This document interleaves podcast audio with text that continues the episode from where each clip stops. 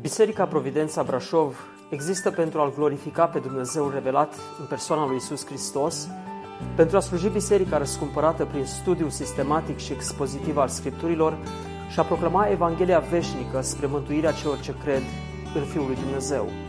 Puteți asculta și alte mesaje sau serii de prelegeri vizitând website-ul nostru www.providențabrașov.ro Faptele Apostolilor, capitolul 10, de la versetul 1, pagina 1068 în Scriptură. În cezarea era un om cu numele Corneliu, sutaș din ceata de ostaș numită Italiana. Omul acesta era cucernic și temător de Dumnezeu, împreună cu toată casa lui. El făcea multe milosteni în norodului și se ruga totdeauna lui Dumnezeu. Pe la ceasul al nouălea din zi, a văzut lămurit într-o vedenie pe un înger al lui Dumnezeu, că a intrat la el și a zis, Cornelie. Corneliu s-a uitat țintă la el, s-a înfricoșat și a răspuns, Ce este, Doamne? Și îngerul i-a zis, Rugăciunile și milosteniile tale s-au suit înaintea lui Dumnezeu și el și-a adus aminte de ele. Trimite acum niște oameni la Iope și cheamă pe Simon, zis și Petru. El găzduiește la un om numit Simon Tăbăcarul, a cărui casă este lângă mare. Acela îți va spune ce trebuie să faci. Cum a plecat îngerul care vorbise cu el, Corneliu a chemat două din slujile sale și un ostaș cu cernic din aceia care îi slujau în tot timpul și după ce le-a istorisit totul, i-a trimis la Iope. A doua zi, când erau pe drum și se apropiau de cetate, Petru s-a suit să se roage pe acoperișul casei, pe la ceasul al șaselea. L-a ajuns foamea și a vrut să mănânce. Pe când îi pregăteau mâncarea, a căzut într-o răpire sufletească. A văzut cerul deschis și un vas ca o față de masă mare, legată cu cele patru colțuri, coborându-se și slobozindu-se în jos pe pământ. În ea se aflau tot felul de dobitoace cu patru picioare și târătoare de pe pământ și păsările cerului. Și un glas i-a zis, Petre, scoală-te, taie și mănâncă. Nici de cum, Doamne, a răspuns Petru, căci niciodată n-am mâncat ceva spurcat sau necurat. Și glasul i-a zis iarăși, a doua oară, ce a curățit Dumnezeu, să nu numești spurcat. Lucrul acesta s-a făcut de trei ori și îndată după aceea vasul a fost ridicat iarăși la cer. Pe când Petru nu știa ce să creadă despre înțelesul vedeniei pe care o avusese, iată că oamenii trimiși de Corneliu, întrebând, iată că oamenii trimiși de Corneliu, întrebând de casa lui Simon, au stat la poartă. Și au întrebat cu glas tare dacă Simon, zis și Petru, găzduiește acolo. Și pe când se gândea Petru la vedenia aceea, Duhul i-a zis, iată că te caută trei oameni, scoală-te, pogoară-te și du-te cu ei fără șovăire, căci eu i-am trimis. Petru deci s-a coborât și a zis oamenilor acelora, eu sunt acela pe care îl căutați, ce pricină vă aduce? Ei au răspuns, Sutașul Corneliu, om drept și temător de Dumnezeu și vorbit de bine de tot neamul iudeilor, a fost înștiințat de Dumnezeu printr-un înger sfânt să te cheme în casa lui și să audă cuvintele pe care îi le vei spune. Petru, deci, i-a chemat în lăuntru și a căzduit. A doua zi s-a sculat și a plecat cu ei. L-au însoțit și câțiva frați din Iope. În cealaltă zi au ajuns la cezarea. Corneliu îi aștepta cu rudele și prietenii de aproape pe care îi chemase. Când era să intre Petru, Corneliu, care ieșise înainte, s-a aruncat la picioarele lui și i s-a închinat. Dar Petru l-a ridicat și i-a zis, scoală-te și eu sunt om. Și vorbind cu el a intrat în casă și a, găs- și a găsit adunați pe mulți. Știți, le-a zis el, adică Petru, că nu este îngăduit de lege unui iudeu să se însoțească împreună cu unul de alt neam. sau să vină la el. Dar Dumnezeu mi-a arătat să nu numesc pe niciun om spurcat sau necurat. De aceea am venit fără cârtire când m-ați chemat. Vă întreb dar, cu ce gând ați trimis după mine? Corneliu a răspuns, Acum patru zile, chiar în clipa aceasta, mă rugam în casa mea la ceasul al nouălea și iată că a stat înaintea mea un om cu o haină strălucitoare și a zis, Corneliu, rugăciunea ta a fost ascultată și Dumnezeu și-a adus aminte de milostenile tale. Trimite dar la Iope și cheamă pe Simon, zis și Petru. El găzduiește în casa lui Simon, tăbăcarul lângă mare. Când va veni, el îți va vorbi. Am trimis îndată la tine și bine ai făcut că ai venit. Acum, dar, toți suntem aici, înaintea lui Dumnezeu, ca să ascultăm tot ce ți-a poruncit Domnul să ne spui. Amin. De altfel, dragii mei, aceasta ar trebui să fie probabil atitudinea fiecăruia dintre noi când venim în casa lui Dumnezeu și ascultăm cuvântul. Fiecare ar trebui probabil să dăm glas acestei atitudini în forma în care se află exact aici în Scriptură. Acum, dar, toți suntem aici înaintea lui Dumnezeu, ca să ascultăm tot ce ți-a poruncit Domnul să ne spui. Să ne dea Domnul această atitudine uh, sfântă și bună, ca să ascultăm tot ce ne va spune în această zi Domnul. Cartea Faptele Apostolilor este o cronică a bisericii din timpurile de începuturi. Este o carte predominant narrativă și vorbește despre dinamica uh, formării trupului lui Hristos. Și pentru că pe linia întâi a acestei lucrări se afla Duhul lui Dumnezeu care uh, răspândea cuvântul Evangheliei și aducea oameni la credință și erau oameni convertiți. O parte din uh, credincioși de-a lungul viacurilor au folosit Cartea Faptele Apostolilor ca să traseze câteva principii de bază uh, în virtutea cărora Duhul lui Dumnezeu lucrează în istorie. Și o mare parte din credincioși au spus că așa cum Duhul lui Dumnezeu a lucrat în istorie în acea vreme, în timpurile care le vedem în faptele apostolilor, la fel Duhul lui Dumnezeu lucrează de-a lungul istoriei. Uh, intensitatea probabil și ponderea în care Duhul lui Dumnezeu lucrează într-o formă sau alta diferă. Dar în principiu, Duhul lui Dumnezeu lucrează în același mod. Ca reacție la această uh, afirmare, ca reacție la această atitudine, au fost unii care au venit și au spus nu este bine să folosim Cartea Faptele Apostolilor ca și o carte de doctrină, ca și o carte de învățătură, căci Cartea Faptele Apostolilor este o carte de istorie. Ne uităm, citim istoria bisericii de la începuturi, învățăm câte un lucru sau altul, dar n-ar trebui să folosim Cartea Faptele Apostolilor ca, ca o carte de învățătură sau de doctrină. E bine, dragii mei, am o problemă cu această afirmație. Toate că se face și și în vremea noastră se face.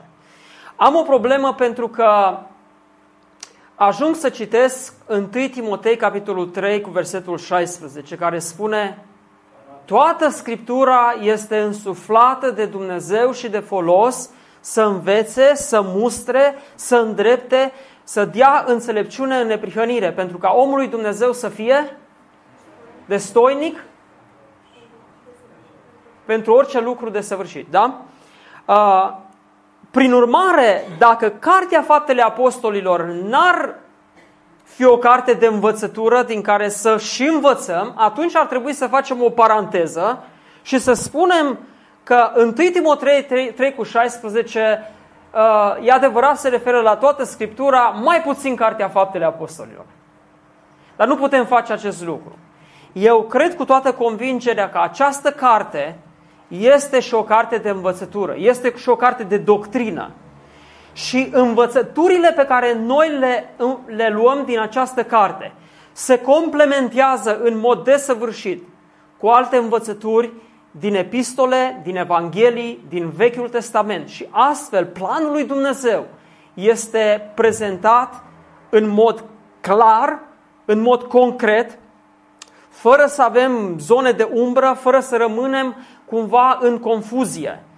Uh, subliniez însă faptul că dacă luăm Cartea Faptele Apostolilor și o punem de pildă lângă Cartea Romani, ponderea de învățătură și de dogmă, de doctrină diferă foarte mult. Dar nu putem spune, chiar cu aceasta nu putem spune că Faptele Apostolilor nu ar trebui să fie folosită și ca o carte de doctrină, ca o carte de învățătură. Așa cum ați auzit, acum când ajungem la capitolul 10 și am parcurs aproape o treime din Cartea Faptele Apostolilor, nu este încurajant? Este.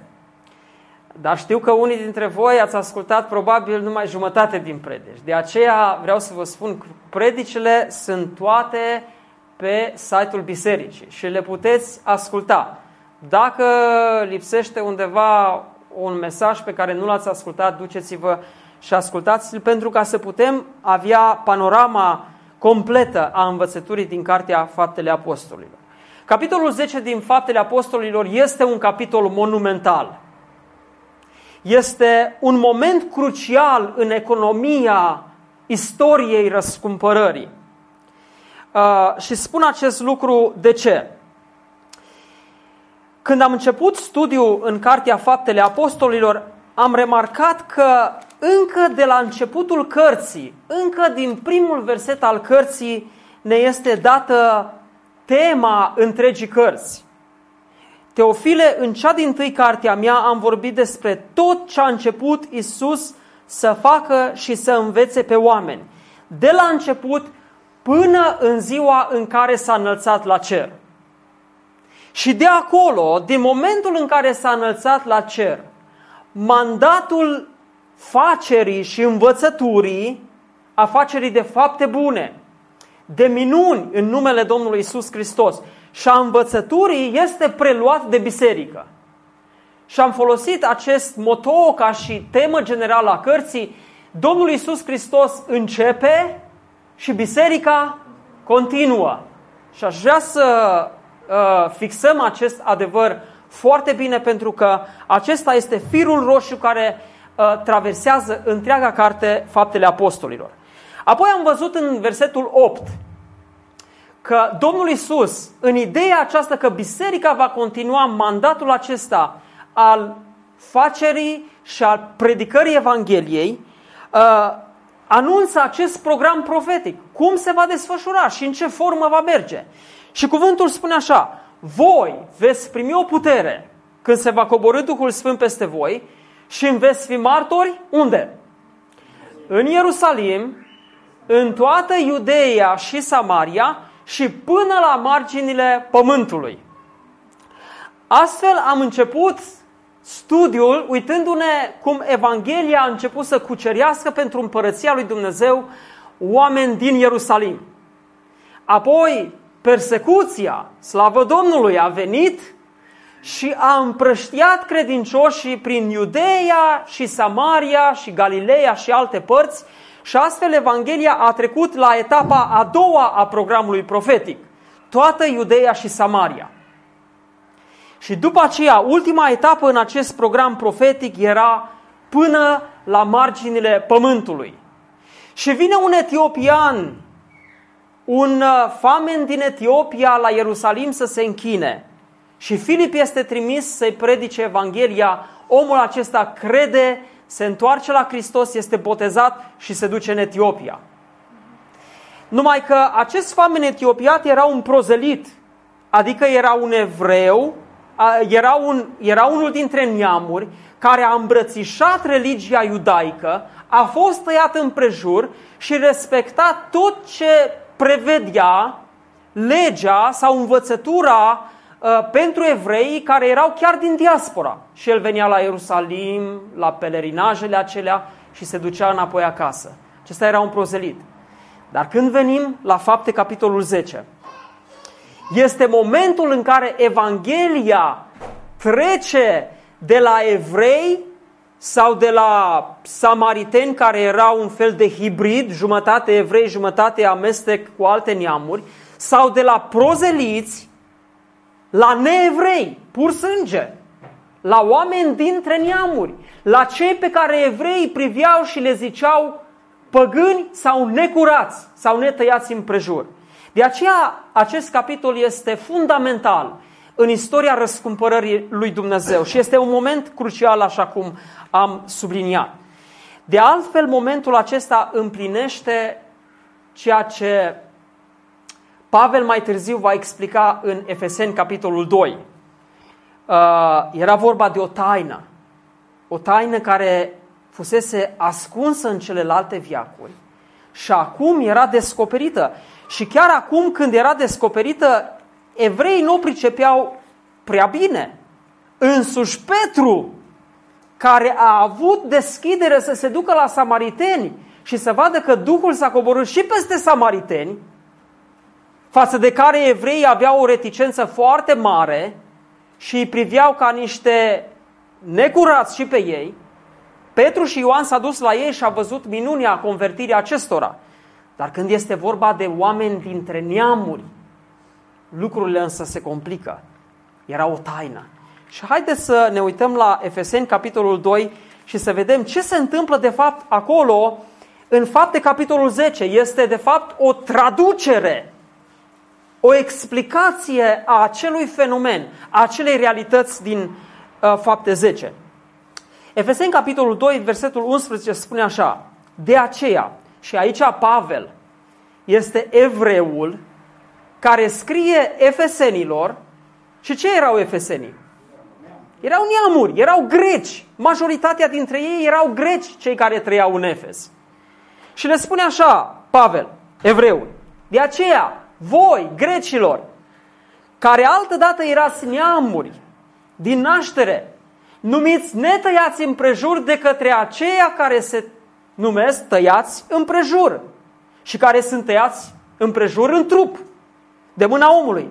Aduceți-vă aminte că în vremea aceea erați fără Hristos, fără drept de cetățenie în Israel, străin de legămintele făgăduinței, fără nădejde și fără Dumnezeu în lume. Auziți? Cum era Corneliu, sutașul Corneliu.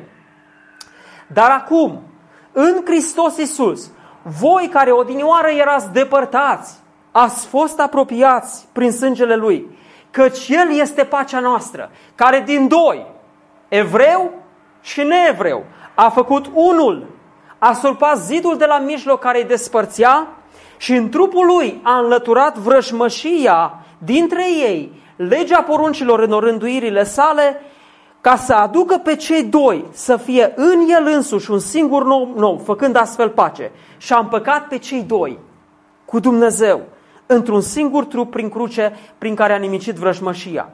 El, Hristos, a venit astfel să aducă vestea bună a păcii vouă, celor care erați departe, neevrei, cei dintre neamuri, și nouă celor care eram și pace celor ce erau aproape, adică evreii, căci prin el și unii, și evrei, și alții, și neevrei, avem intrare la Tatăl într-un duh. Așadar, voi nu mai sunteți nici străini, nici oaspeți ai casei, ci sunteți împreună cetățeni cu sfinții, oameni din casa lui Dumnezeu, fiind zidiți pe temelia apostolilor și prorocilor, piatra din capul unghiului fiind Isus Hristos. În el toată clădirea bine închegată crește ca să fie un templu sfânt al Domnului, în Domnul. Și prin el și voi sunteți zidiți împreună ca să fiți un lăcaș al lui Dumnezeu prin Duhul. Cuvintele acestea ne-ar fi fost spuse și nouă dacă eram în vremea aceea. Și ne, ne sunt spuse și astăzi. De ce? Câți dintre voi sunteți evrei de aici? Niciunul. Ei, cuvintele acestea pentru noi ar trebui să fie ceva extraordinar. De ce? Pentru că mântuirea nu s-a limitat doar la granițele etnice ale lui Israel.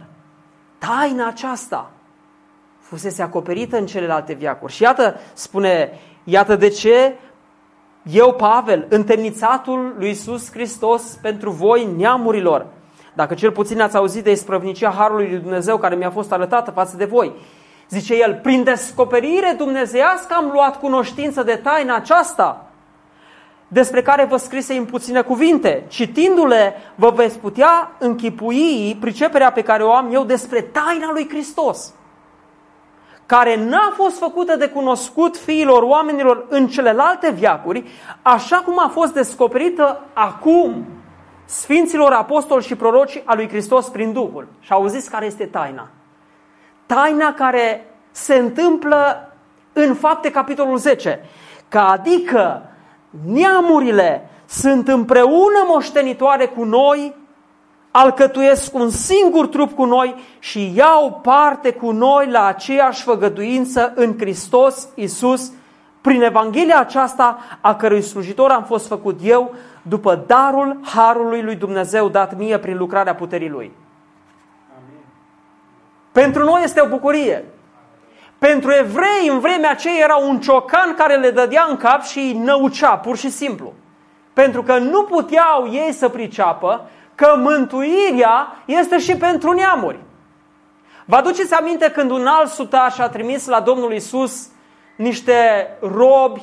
De fapt, el s-a dus și a spus, Doamne, slujitorul meu uh, zace în pat de friguri. Și Domnul Isus Hristos îi zice, bine, hai să așa, să merge. Și, Domnul, și uh, slujbașul acesta împărătesc, sutașul acesta îi spune, Doamne, zi doar un cuvânt și robul meu se va vindeca.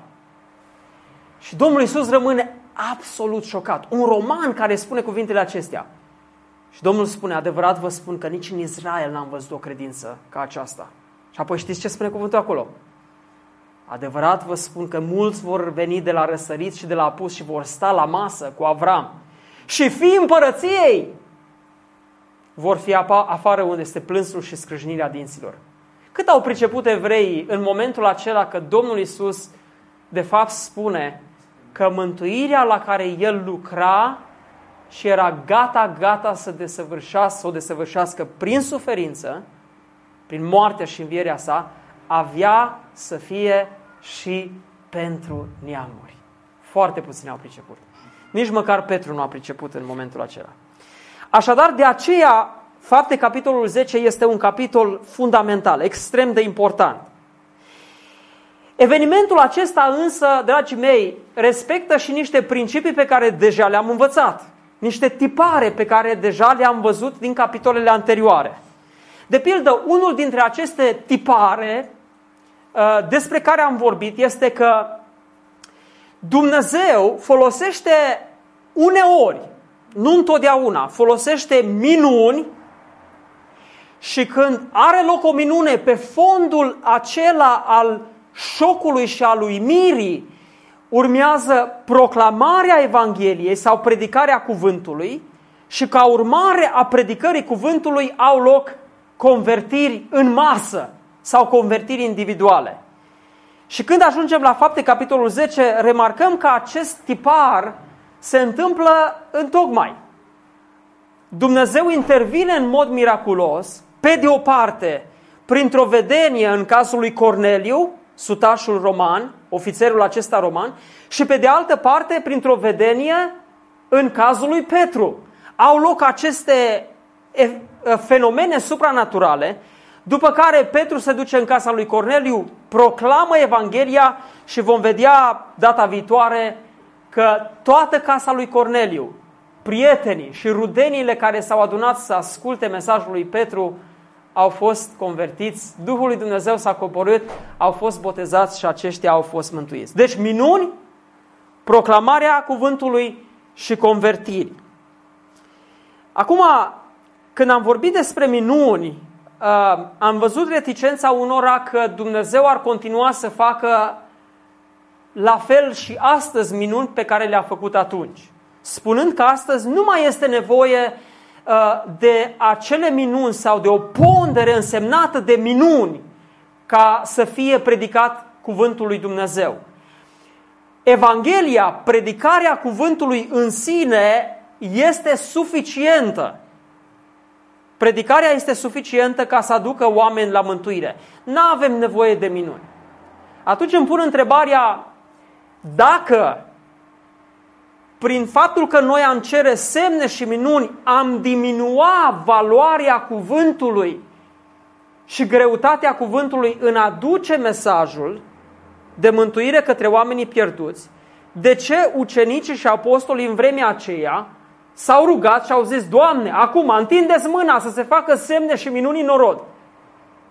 Și concluzia noastră a fost că minunile și semnele au rolul de pregătire, nu sunt un scop în sine. Au rolul de pregătire pentru a arăta spre altceva. Și poate vă aduceți aminte de exemplu pe care l-am dat cu David. Că îl iau uneori, îl duc la geam și îi spun David, ia uite-te afară, ia uite pisica jos uh, în spatele blocului. Și David se uită la degetul meu și a, tot vrea să-l apuce. Dar eu nu mai arăt spre o realitate. Și el se oprește la ceva, la uimire. A, a. Tocmai așa, minunile în vremea aceea erau destinate doar să arate spre o altă realitate, spre Hristos. Și alții, Simon uh, uh, Magul, Simon Magul, se uită și, oh, oh, vreau și eu minunile astea. El atâta voia, minunile, dar nu se uita mai, mai departe. Înțelegeți? Alături de aceasta vreau să mai subliniez încă un lucru. Dacă sunt semne și minuni care pregătesc inima oamenilor și parcă îi trezesc dintr-un somn și îi șochează, dacă sunt semne și minuni care îi aduc pe oameni uneori mai aproape să audă mesajul Evangheliei, vreau să vă spun că cea mai mare minune, minunea minunilor, este mântuirea unui suflet. Toate celelalte sunt subsumate, sunt inferioare acestei minuni absolut uimitoare. De altfel, chiar și din textul anterior pe care l-a predicat uh, Bebe duminica trecută, putem să vedem că ne aflăm în succesiunea a trei minuni. Prima este vindecarea lui Enea, da? Enea a fost un olog în pat uh, de 8 ani, în pat, și Petru vine și spune, Enia, Iisus Hristos te vinde, că scoală-te, fă patul. Enia s-a scolat îndată. Toți locuitorii din Lida și din Sarona l-au văzut și s-au întors la Domnul. Ați văzut? Nu s-au dus la minuni, gata, hai, facem minuni, acolo, doar minuni. Nu, s-au întors la Domnul. Minunile au avut rol de a-i aduce la Domnul, un rol pregătitor. Și după aceea urmează o altă minune, mai mare decât minunea care s-a întâmplat aici. Care a fost aceea? Învierea Tabitei. Bineînțeles, pui o minune de vindecare a unui olog de 8 ani și pui o minune de, vindeca, de, de, de înviere din morți și categoric aceasta este mai mare. Învierea Tabitei. Și ce urmează după aceea? Mântuirea lui Corneliu. Observați? Observați că lucrurile merg în această ordine, dovedindu-ne, dovedindu-ne că cea mai mare minune, minunea minunilor, este mântuirea unui suflet. Apoi, dragii mei, am văzut uh, că în convertirea și în mântuirea unui suflet există un alt tipar. L-am văzut în fapte capitolul 9. Și vreau să vă spun că și acest tipar al convertirii se verifică și în cazul lui Corneliu. Am văzut în cazul lui, uh, lui Saul, lui Pavel, că există un context, sunt șapte elemente care participă la acest proces al mântuirii, uh, în acest tipar al mântuirii. Un context, da? Dumnezeu ia pe un om de unde este sau undeva, da? Un context, un contact, o confruntare, vine convingerea după confruntare, convertirea, apoi consacrare și comuniunea. Nu vom insista la aceasta, însă vreau să vă spun că dacă încercați să luați acea structură sau acel tipar, veți vedea că și în cazul lui Corneliu se verifică. De altfel, este foarte frumos și foarte interesant să observăm o simetrie minunată care are loc în uh, fapte capitolul 9, în mântuirea lui Saul și în fapte capitolul 10, în mântuirea lui Corneliu. În 9, când Saul este mântuit, Domnul Iisus îi se arată într-o vedenie pe drumul Damascului și apoi se duce la Anania să-l convingă să se ducă la Petru. În fapte, capitolul 10, Domnul se arată lui Corneliu și apoi îl convinge pe Petru într-o altă vedenie să se ducă la Corneliu. Și ce greu i-a fost lui Anania să se ducă la Saul. Doamne, ăsta vine după noi, ne omoară, cum să mă duc la el? Petru, dacă i-ar fi spus Domnul, du-te la Saul, la, la Corneliu, ce ar fi spus? Doamne, ferește, cum să mă duc eu în casa unui necurat, unui netăiat împrejur? Da? Observați că aceste lucruri se așează în mod absolut uimitor în acest peisaj minunat al mântuirii unui suflet. Acum avem două personaje centrale în acest capitol. Îl avem pe Corneliu și îl avem pe Petru. Și când ne uităm la aceste două personaje, din acțiunea care are loc în această narațiune, din ceea ce fac ei, din ceea ce vorbesc ei, veți vedea că ajungem să învățăm niște lecții extraordinare. Acțiunea începe în Cezareia. Cezareia era un oraș splendid în vremea aceea. Acum este doar o ruină. Am călătorit de două ori. Uh, în Israel am, m-am dus acolo și am văzut ruinele cetății Cezareia și vreau să vă spun că doar din modul în care te privești, le privești astăzi poți să spui, oh, în vremea aceea a fost un oraș strălucitor.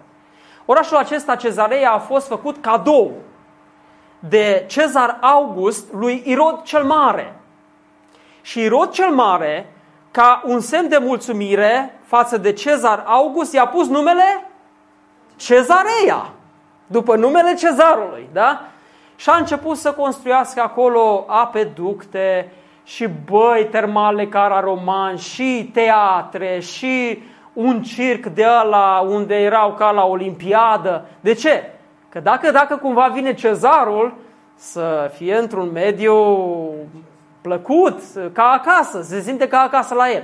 Cezarea în, ce, în vremea aceea ajunsese ca o perlă a Orientului. De aceea, din punct de vedere politic, economic, militar, uh, Cezarea era un loc foarte important unde era uh, o garnizoană romană trimisă din Italia.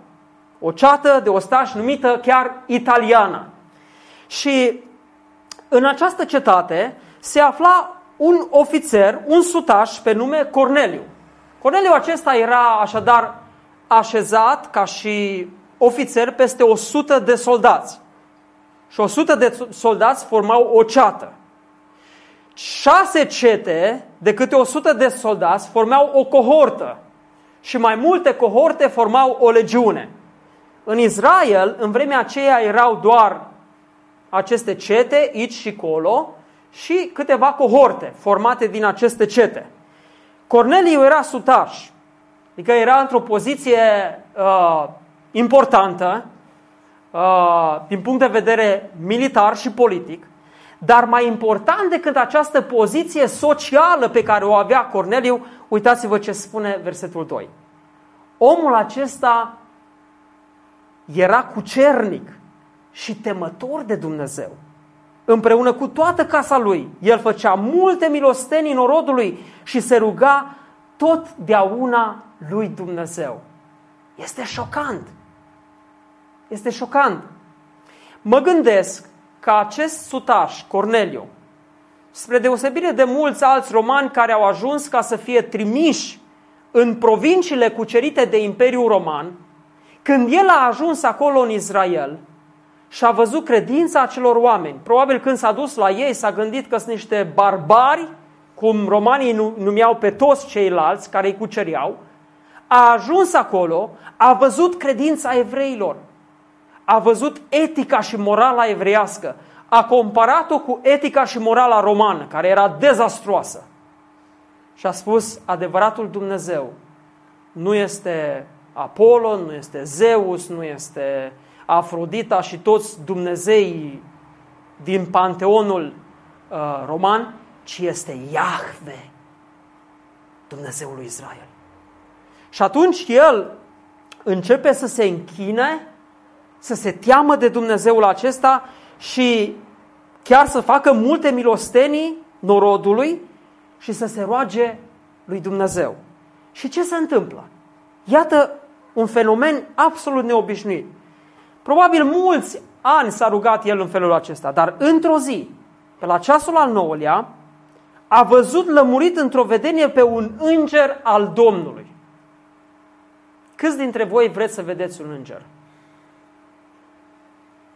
N-ați vrut niciodată așa... Arghezi are psalmii aceia celebri și voia să, zice, într-o poezie, Doamne, măcar un înger să trimis, să, să pipă și eu, să, să zic, este! Vreau să te pipăi și să urlu, este. Arghezi era mereu în frământarea asta. Este Dumnezeu, nu este Dumnezeu. Uh, între credință și tăgadă, cum spuneau criticii. Și Corneliu îl vede pe acest înger al Domnului, care intră și spune, Corneliu! Și reacția lui este firească, înfricoșare, răspunde, ce este, Doamne? Și îngerul i-a zis, rugăciunile și milostenile tale s-au suit înaintea Domnului și el și-a adus aminte de ele. Asta nu că Domnul a uitat, l-a uitat pe Corneliu prăpăditul de el acolo, pierdut în cezarea, nu. Ci era un moment stabilit de Dumnezeu în planul lui ca să intervină în viața lui Corneliu. Trimite acum niște oameni la Iope, cheamă pe Simon, zis și Petru. Pe cine? Ăsta e evreu, Doamne, nu vine la mine în casă, cum să-l chem? Trimite, el găzduiește la un om numit Simon Tăbăcarul, la cărui casă era lângă mare. Acela îți va spune ce trebuie să faci. Cum a plecat îngerul care vorbise cu el? Corneliu a chemat două din slujile sale, un ostaș cucernic din aceia care îi slujeau în tot timpul și după ce le-a istorisit totul, i-a trimis la Iope. Acesta este Corneliu, cazul lui Corneliu. Haideți să vedem ce vedem noi în cazul acesta al lui Corneliu. Vreau să vă spun, cazul lui Corneliu răspunde la trei întrebări grele, super grele, foarte grele. Și sunt întrebări pe care le ascultați mereu atunci când vorbiți cu oamenii, când vă duceți în evangelizare, când oamenii discută între ei. Prima întrebare. Cum privește Dumnezeu pe oamenii morali? care au o etică beton, care au o moralitate și niște principii și când te uiți la ei zici, băi frate, ăsta e mai bun ca un pocăit. Dar nu sunt pocăiți. Cum privește Dumnezeu pe oamenii care se cred oameni de treabă la locul lor? Să fii om, domnule. Dacă ești om, suficient. Hristos. Asta e biserica și... Dar tu să fii om. Cum îi privește Dumnezeu pe oamenii morali? Și uneori am întâlnit, dragii mei, m-am dus și am văzut oameni care erau, domnule, impecabili din punct de vedere moral. Ca și Corneliu ăsta, ascultați. Era cucernic, temător de Dumnezeu, împreună cu toată casa lui, nu numai el, toată casa lui, vă dați seama, ăsta era bulibaș acolo. Ce zicea el se întâmpla în toată casa, da? Toată casa lui. Făcea multe milostenii în rodului, se ruga lui Dumnezeu. Ba mai târziu, spune cei care au venit la Petru că este om drept, temător de Dumnezeu și vorbit de bine de tot neamul iudeilor. Ce mai vreți, fraților? Mai are omul ăsta nevoie de ceva să fie mântuit? Se închina lui Dumnezeu, făcea milostenii, se ruga, era un om moral, mai era nevoie de ceva? Absolut avea nevoie de Hristos. Căci cuvântul spune în fapte capitolul 4, în nimeni altul nu este mântuire, căci nu este dat sub soare niciun alt nume în care să fim mântuiți decât numele lui Isus Hristos. Cu alte cuvinte, poți să fii moral, poți să ai o etică excepțională, poți să fii om de treabă, poți să, să ai cea mai bună moralitate din lume. La ce îți folosește asta? Știi la ce îți folosește? Îți folosește și asta. Îți folosește ca să fii vorbit de bine de tot neamul. Atât. Oamenii se uită la tine și zice, bă, omul ăsta este excepțional. Te vorbesc toți de bine, te respectă și asta ți este partea pentru moralitatea ta. Dar ca să fii mântuit, ai nevoie de Hristos. Ca să fii mântuit, te uiți la tine și zici, eu sunt un om moral, sunt un om de treabă, fac bine, respect principiile, respect pe oameni, nu fac nebunii și prostii, dar te uiți și zici, Doamne, păcatul m-a despărțit de Tine. Sunt și eu păcătos și am nevoie de iertare.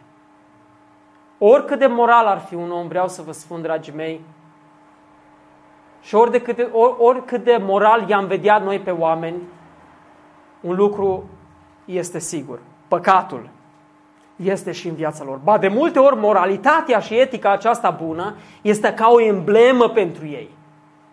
Și unde ajung? În mândrie. Da? Ei umblă cu bannerul, domnule, sunt bun moral peste tot și nu este decât o mândrie pe care o afișează înaintea oamenilor care îi aplaudă, zic, păi ce om de treabă, extraordinar minunat. Dar vreau să vă spun că în cazul celor mai mulți care se prezintă cu o agendă de oameni morali, habar n-aveți ce putreziciune este în spate. Dacă ați cunoaște, v-ați speria. Ne uităm la televizor, poate la oameni de cultură, îi vedem foarte eleganți, parcă nobili în felul în care ei vorbesc. Dar dacă ai cunoaște ce este dincolo de aparența aceasta, ai zice, Doamne, cât de stricată este lumea aceasta. Pot avea niște ochelari minunați de aur, pot să fie în, uh, îmbrăcați în straie minunate, dar dincolo este mândrie, este păcat, este o urăciune pe care Dumnezeu se uite și o condamnă. Și mânia lui Dumnezeu este și peste astfel de oameni. Apoi cuvântul vine și ne spune, faptele voastre bune, care sunt parte din pachetul acesta etic și moral cu care vă lăudați, zice, sunt o haină mânjită înaintea ochilor mei. Da? O haină mânjită. Noi nu putem veni cu faptele și cu moralitatea noastră și să spunem, Doamne, eu am fost un om moral, eu am făcut bine întregului norod, m-am rugat, am fost un om cucernic, am fost vorbit de bine. Ce mai vrei, Doamne? Nu putem să venim cu asta. Dacă ne-am întors la Hristos și l-am socotit pe El Mântuitorul nostru și ne-am pocăit de păcatele noastre, vom avea mântuirea veșnică. Astfel, altfel, stăm cu moralitatea noastră, suntem vorbiți de bine de întregul norod și cu atâta rămânem. Așadar, răspunsul, din punctul meu de vedere, este foarte clar. Oamenii morali, dar fără Hristos, se duc și ei în iad. Probabil și presupun așa după logica mea că intensitatea suferinței lor în iad nu va fi aceeași cu intensitatea suferinței lui, știu eu, Hitler, Stalin, Mussolini, uh, Mussolini sau alții. Dar și ei vor fi în iad. Că ceea ce face, principiul de bază care face să fii mântuit este credința în Hristos, care se manifestă într-o pocăință sinceră, într-o întoarcere la Hristos și o trăire curată înaintea lui Dumnezeu. Așadar, asta este răspunsul, acesta este răspunsul la prima întrebare. A doua întrebare. Ce se întâmplă cu toți oamenii care n-au auzit despre Hristos? Ați auzit întrebarea asta? Imediat îi explici omului că are nevoie de Hristos și omul în loc să se gândească că da, chiar are nevoie de Hristos, zice, da, stai domnule, da, cu ăia din tribu uh, Anuca sau din, știu eu, Kichua sau Cherokee. Ce se întâmplă? Ia, domnule, ce-l interesează pe el? Problema nu este să se uite la el, băi, am nevoie de mântuire. Ce se întâmplă, domnule, cu ăia din uh, aborigenii ăia din Australia? Și, dragii mei, vreau să vă spun că atunci când mi se punea întrebarea, nu știu cum răspundeați voi sau cum răspundeți voi, mereu aveam așa un ușor, mă, să nu pun întrebarea asta, că nu simt că am un răspuns bun. Vreau să vă spun că studiind textul acesta, am descoperit răspunsul cel mai bun. Vreți să știți care este?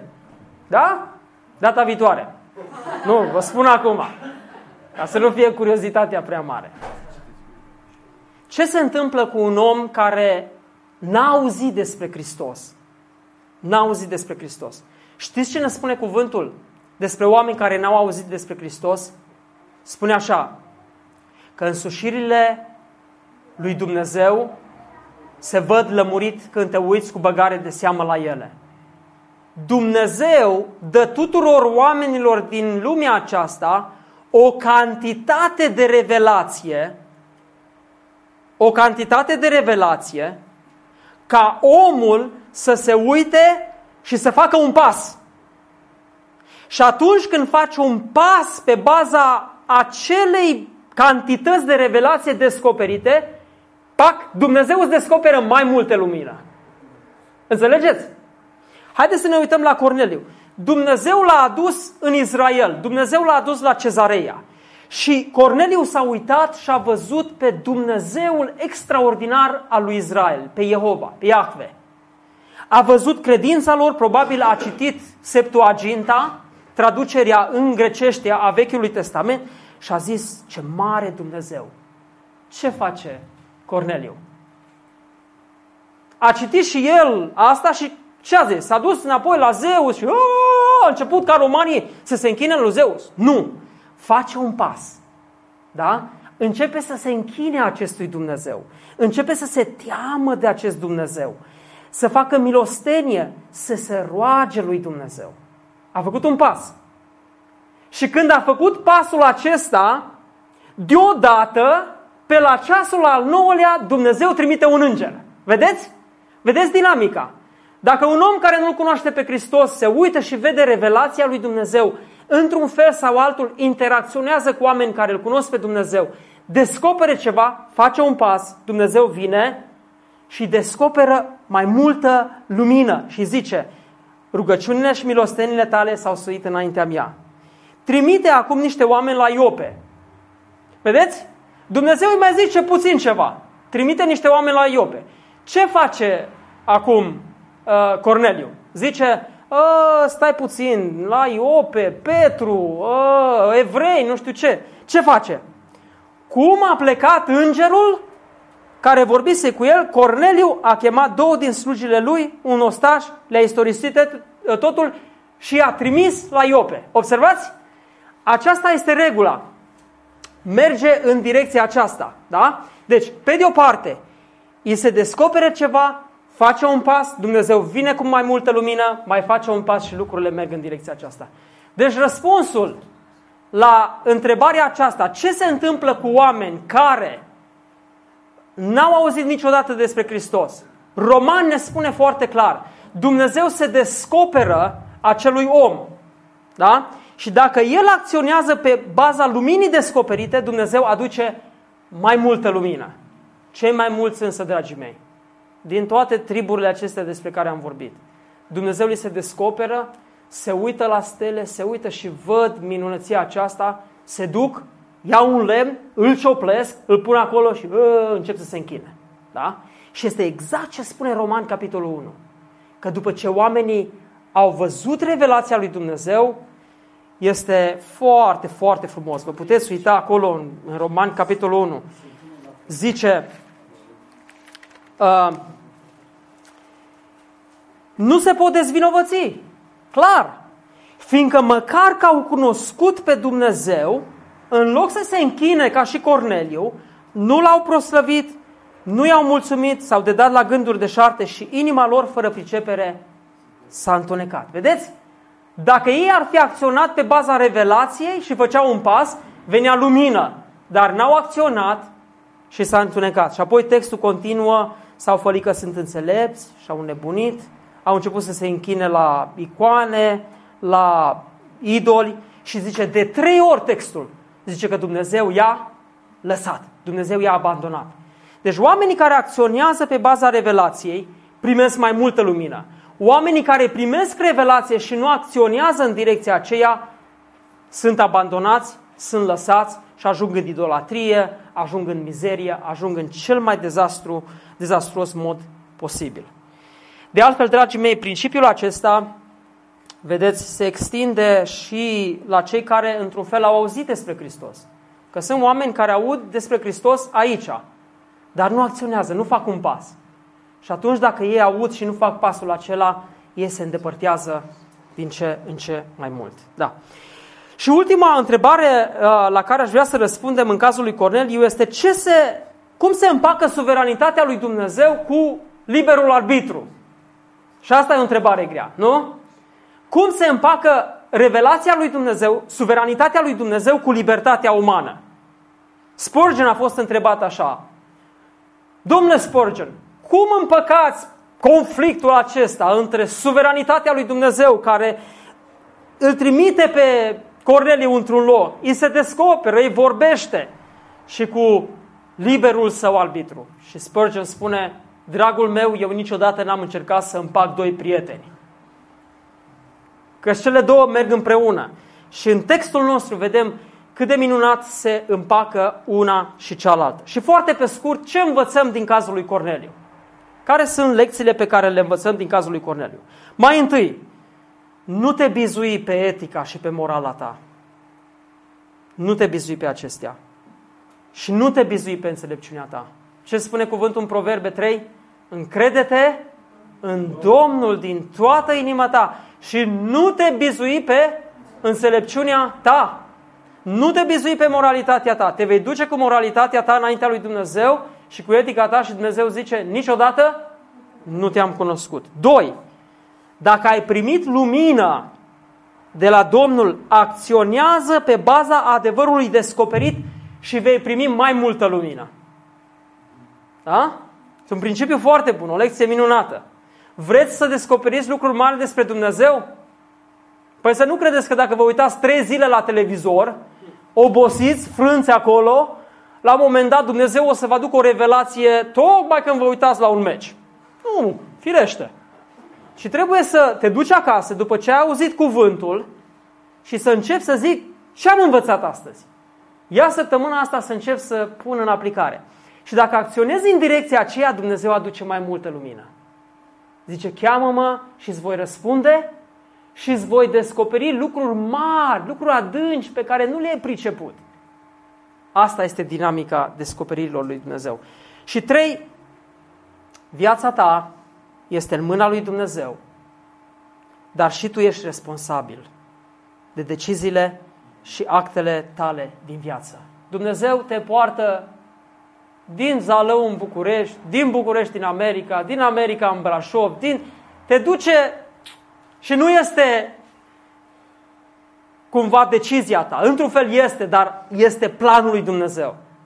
Dumnezeu te duce în diverse locuri, dar tu ești responsabil pentru deciziile pe care le iei. Poate mintea noastră limitată, că doar atunci când a căzut Adam, îi funcționa întreg creierul și după cădere capacitatea creierului s-a redus la cât? 5% zic unii, 13% și să fie 13. S-au ars 87 de becuri și au rămas numai 13, slabe. Ce să mai? Ne comparăm cu Einstein și zicem, bă, ce mi suntem, da? Diferența este de miligrame, microni de... Înțelegeți? Cum putem noi pricepe cu mintea asta noastră limitată tainele adânci ale lui Dumnezeu? Dar aici, în Scriptură, se înțeleg foarte bine. Da? Dumnezeu este suveran. Tu ești însă responsabil. Ia-o ca atare și privește-o că ești responsabil pentru actele pe care le faci. Și acum trecem la Petru, foarte pe scurt, pentru că timpul uh, s-a dus repede. Ne mutăm de la Corneliu, care are parte de această descoperire extraordinară, ne mutăm la Petru, care uh, primește și el o revelație. Era în mijlocul zilei, pe la ora, pe la ceasul al șaselea, și ceasul, ceasul șase este ora 12, că evrei începeau cu 0, ora 6, se duceau 9, era ora 3, 6 era ora 12 și între, ora, între ceasul al șaselea și ceasul al nouălea, 3 după amiază, făceau pauză, că soarele era puternic în Israel și nu puteai lucra pe câmp, că te bătea în cap și făcea insolație. Și ei făceau pauză acolo. Și după ceasul al nouălea continuau să muncească până în ceasul al 12-lea, adică 6 seara. Și acolo se termina ziua de muncă. Așadar, Petru, la ceasul al 6-lea, la 12, se oprește din muncă, îl ajuta probabil pe Simon tăbăcarul acolo să tăbăcească și se oprește din muncă și ce face? Nu se duce să se arunce într-un hamac așa și să se lege de el așa. Se duce la rugăciune. Observați? El folosește pauza pentru rugăciune. Se duce pe acoperișul casei să se roage. L-a apucat foamea. Unii zic că ar fi postit și a cerut să mănânce și în timp ce pregăteau, cade în această răpire și vede o față de masă coborându-se din cer cu tot felul de ligioane acolo. Și erau animale, când Petru s-a uitat la ele, s-a speriat. Și Dumnezeu îi spune, Petre, scoală-te, taie și mănâncă. Și Petru, Doamne, așa ceva niciodată. E, din Petru iese glasul evreului bine învățat. Era ca și cum pe, la, la noi s-ar fi coborât probabil o față de masă și ne-am uitat acolo și ce am vedea?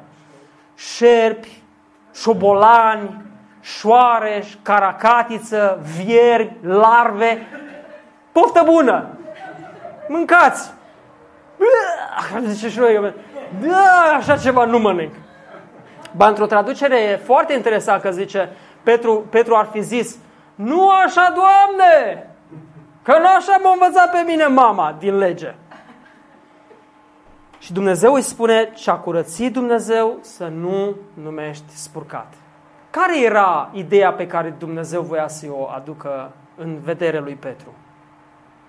De fapt, Dumnezeu voia să-i spună, Petre, zidul de la mijloc care vă desparte pe voi evrei de neamuri a fost înlăturat de Hristos, de Fiul meu, prin cruce. Nu mai este niciun zid. Iar toate aceste legi alimentare cu animale curate și necurate, care fusese așezate în lege în Levitic capitolul 11, au fost puse acolo. Citiți Levitic capitolul 11 și veți vedea. Dumnezeu vine și zice să nu mâncați animale care nu rumegă și care au copita întreagă. Să mâncați numai animale care rumegă, că e, bună, e bine să rumegi, nu mânci așa, da, rumegă, și animale care au copita despărțită. Acum, ca au copita nedespărțită sau despărțită, nu știu care e problema, Dumnezeu a zis așa. Și dacă citiți mai încolo, citiți capitolul și veți vedea, știți de ce Dumnezeu le-a spus, ăstea curate, ăstea necurate? Ca să-i deosebească pe evrei de neamuri. În așa fel ca evreii, respectând principiile acestea alimentare, să nu se asocieze cu neevreii. Să nu stea niciodată cu ei la masă.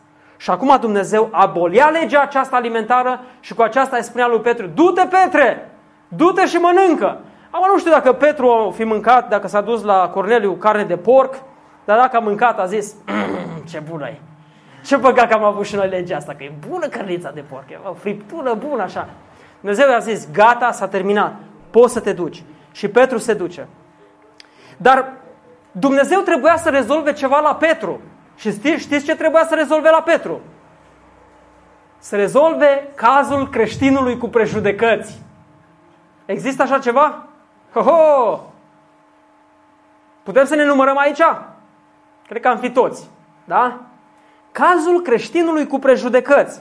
Pentru Petru, când se uita la neamuri, el vedea trei categorii. Păgânii păgâni care n-au nicio șansă, păgânii sau neamurile prozelite și oameni temători de Dumnezeu. Corneliu era un om temător de Dumnezeu, dar nu era tăiat în prejur. Și acum Petru trebuia să se ducă, să intre în casa unui neteat în prejur. A, cum să se ducă el? Că și mai târziu, în Galatia, când s-a dus el, stăteau evrei cu neevrei la masă și a venit și Petru cu cei din Ierusalim și Pavel s-a dus acolo, s-a așezat cu neevrei și hai băieți, hai să mâncăm. Și mâncau bine acolo și Petru s-a pus deoparte, acolo la o măsuță, numai cu evrei. Ce s-a enervat, Pavel s-a ridicat și spune, Petre, ce faci aici? Nu-ți e rușine? Tu care te-ai dus la samariteni și apoi ai intrat în casa lui Corneliu, încă n-ai priceput că nu mai este zidul ăsta între noi și neevrei. Vedeți cât de tare sunt băgate în noi niște prejudecăți? Și avem și noi, dragii mei, prejudecăți. Lecția era că Dumnezeu înlătură bariera care face distinție între evrei și neevrei și îi pune pe toți împreună. De aceea când Petru se duce, ce face Petru? Zice, măi, dacă mă duc și intru în casa ăstuia, o să sară ăștia pe mine după aceea. Și așa a și fost. Vom citi data viitoare în capitolul 11, că unii au zis, te-ai dus și ai intrat în casa unui netăiat împrejur. De aceea Petru ce face? Ia șase oameni. Șase, domnule! Era suficient doi la evrei. Doi oameni ca să spună, măi, gata, pe mărturia doi oameni, te credem. Șase ia Petru cu el, să se ducă și să demonstreze că se poate. Lecțiile, nu a mai fost suficient timp să trecem, dar lecțiile sunt acestea. Când ne uităm la Petru, omul care se întoarce la Dumnezeu, are Duhul lui Dumnezeu în el, dar cu prejudecăți, Dumnezeu era nevoie să lucreze în el. Prima lecție. Dumnezeu continuă să lucreze în noi, dragii mei. Ne-a schimbat, ne-a dat viață, dar încă trebuie să dea cu dalta. Convertirea nu este finalul, ci doar începutul lucrării lui Dumnezeu în caracterul nostru. Da? Uh, noi suntem în atelierul lui Dumnezeu. Să știți că am întâlnit oameni care, dacă le veneau niște țigani în biserică, ce miroasă, a, lasă. Și așa vorbesc cu ei, de, du-te bă afară, așa. Știți? Prejudecățile acestea. Uh, te uiți la niște oameni cu condescendență. Uh, sunt paria societății. Ei, Dumnezeu vrea să rezolve aceste probleme în noi. Da? Doi, închinarea îi se cuvine doar lui Dumnezeu. Când Petru s-a, intrat și, s-a dus și a intrat în casa lui Corneliu, Corneliu a venit, s-a plecat în reverență înaintea lui. Petru s-a dus la el, l-a ridicat și a spus, și a spus băi omule, eu nu sunt papa de la Roma. Nu trebuie să săruți tu sandaua pontificală sau să-mi săruți mâna, sărut mâna părinte. Nu, sunt și eu om ca tine. Și iertați-mă că vă spun, aici e o contradicție imensă între toți ierarhii și prea fericiții și papii și arhimandriții și nu știu ce, care au această atitudine de babă, cine zi o ia, sărută mâna și... Scârbos, dragii mei, așa ceva nu se poate. Petru, care este socotit primul papă, zice, sunt și eu ca tine, nu te închina înaintea mea, închină-te lui Dumnezeu. Și cine are pretențiile astea de oameni mari cu știu eu ce, vreau să vă spun, sunt o urăciune înaintea lui Dumnezeu, oricât de deosebit s-ar crede ei. Nu trebuie să ne închinăm sfinților, moaștelor, oaselor și la toate lucrurile astea. Închinarea este doar lui Dumnezeu. Și cu tot respectul de rigoare pentru Maria, mama Domnului Isus, care l-a purtat în pântece pe Domnul nostru, nu trebuie să ne închinăm nici Mariei, că și ea este om, ca și Petru, ca și Pavel, ca și alții, ci să ne închinăm lui Dumnezeu în numele lui Isus Hristos. Trei, trebuie să abandonăm prejudecățile. Amin? Dacă vreți, duceți-vă acasă, faceți o listă ce prejudecăți aveți și începeți să le eliminați, una câte una, de natură rasială, etnică, religioasă, de tot felul. Și ultimul lucru, fii pregătit să mergi când Dumnezeu te trimite să mergi undeva. Petru i-a zis, Dumnezeu a zis lui Petru, du-te, Petre, la, Io, uh, la Corneliu netăiat împrejur, cum să mă duc, Doamne? Du-te, că eu l-am pregătit. Du-te. Și era o întrebare frumoasă pe, un, uh, pe o revistă de la Hard zicea ce parte a lui mergi nu o înțelegi? ce e greu de priceput în dute? A, că te-ar putea vedea alții că intri în casa unui neteat împrejur? A, știu, da.